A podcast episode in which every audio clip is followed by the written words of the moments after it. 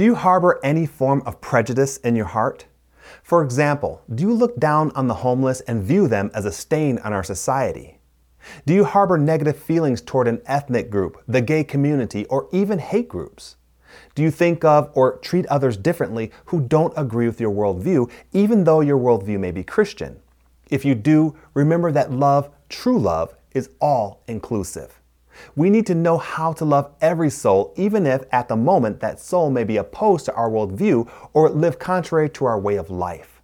We need to really love our neighbor as we love ourselves, no matter who they are.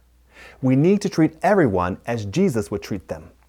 James chapter 2, verse 8 and 9 tells us, "If you really keep the royal law found in Scripture, love your neighbor as yourself, you are doing right. But if you show favoritism, you sin and are convicted by the law as lawbreakers." You may have heard it said regarding sinners and unbelievers that we should love the person but hate the sin.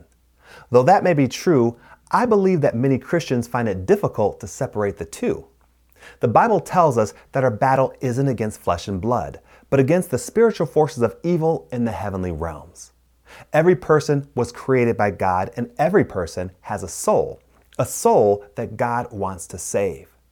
The Bible says that it isn't God's desire that any should perish. Any of us. We are all people loved by God so much that He died for us. All of us. The Bible says that for God so loved the world that He gave His one and only Son, that whoever believes in Him should not perish but have eternal life. In light of these truths, we need to evaluate what it truly means to love the person but hate the sin.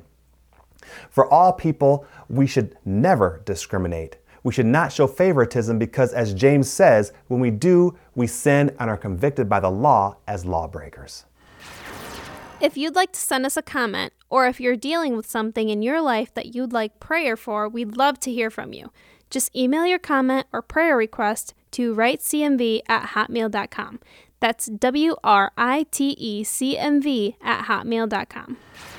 James says that if you show favoritism, you sin and are convicted by the law as lawbreakers. We need to truly love our neighbors as we love ourselves, because remember, without Jesus, we could have been one of the people we currently abhor. We could have been that which we revile the most. We could have been the worst of sinners, misguided, and maybe even one who preys on the innocent. But as far as our walk with the Lord is concerned, we are not to discriminate. If God loves the world, we should too.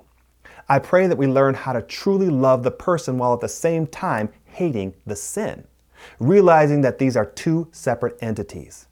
Our job is to show the love of Christ while allowing the Holy Spirit to help us in that effort. Thank you for listening to the Lord of My Life podcast, and be sure to visit our website at ktfproductions.com.